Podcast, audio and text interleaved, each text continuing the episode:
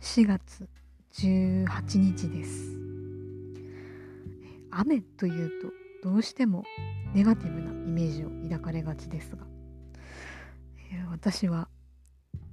何年か前に海外に住んでいた時に、数少ない友人が、遊びに連れ出してくれた時のことを思い出します、その日も、めちゃくちゃ激しい雨の夜で、道路とかねもう冠水してたんですけど、え車で一緒に街に行って、えこう美味しいものを買って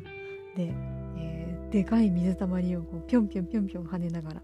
えー、友達に手を引かれて、えー、必死で車まで、えー、戻った夜でした。でもそれがすごく楽しくてなんか2人でキャッキャキャッキャ言って、えー思い出補正がかかるとこうちょっと映画のワンシーンみたいな、えー、素敵な夜だったなぁなんて今は思い出します。